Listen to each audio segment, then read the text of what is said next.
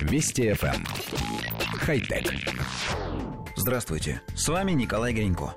Множество ученых и футурологов настоятельно рекомендуют человечеству как можно скорее выйти в космос. Земля может погибнуть от множества причин, и мы должны найти для себя новый дом во Вселенной, пока окончательно не развалили старый. Ближайший претендент на колонизацию, разумеется, Луна. Правда, наш спутник начисто лишен атмосферы, а это означает, что люди смогут там жить только на герметичных базах. Можно было бы попытаться выстроить города на Венере, да только ее атмосфера почти полностью состоит из углекислого газа. Давление в 100 раз больше земного, облака состоят из серной кислоты, а средняя температура плюс 460 градусов Цельсия. Обратим взор на Марс.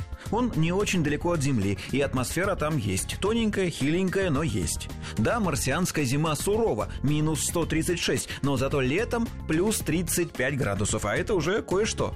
Правда, над Красной планетой остался лишь тоненький слой углекислого газа со смехотворным по земным меркам давлением. Без скафандра не прогуляешься. Ученые давно подумывают о превращении Марса в аналог Земли. Процесс подгонки чужой планеты под стандарты Земли называется терраформированием. Поначалу казалось, что будет достаточно отправить на Марс немного сине-зеленых водорослей, по-научному цианобактерий. За какую-нибудь тысячу лет водоросли должны были полностью завоевать все доступное пространство и сделать атмосферу пригодной для дыхания. Но расчеты показали, что схема не сработает. Сначала нужно что-то сделать с марсианским климатом. Планету требуется подогреть, устроив на ней парниковый эффект. И вот тут стали появляться самые экзотические проекты – заставить какой-нибудь крупный астероид врезаться в планету, чтобы образовавшаяся пыль не позволила теплу рассеиваться. Илон Маск даже предлагал взорвать на Марсе ядерную бомбу, поскольку подходящий астероид еще нужно найти, а бомб у человечества полно, так почему бы не использовать их на благое дело? Последнее слово в технологиях терраформирования звучит так. Нужно построить на Марсе специальные заводы, которые будут производить там парниковые газы. К слову, именно так мы и поступаем на Земле. Выбросы наших заводов мешают рассеиванию тепла, что является одной из причин глобального потепления.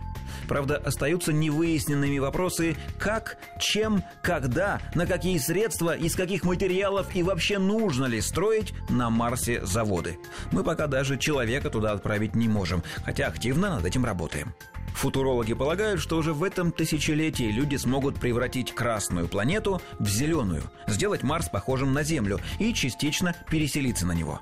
Главной проблемой, способной этому помешать, исследователи считают не отсутствие технологий, а тот факт, что человечество может и не дожить до светлого космического будущего. Причем исключительно из-за собственной глупости и агрессивности. Остается лишь надеяться, что ничего страшного с нами не произойдет. Все-таки мы разумный вид. Хотя... Вести FM. Эм. Хай-тек.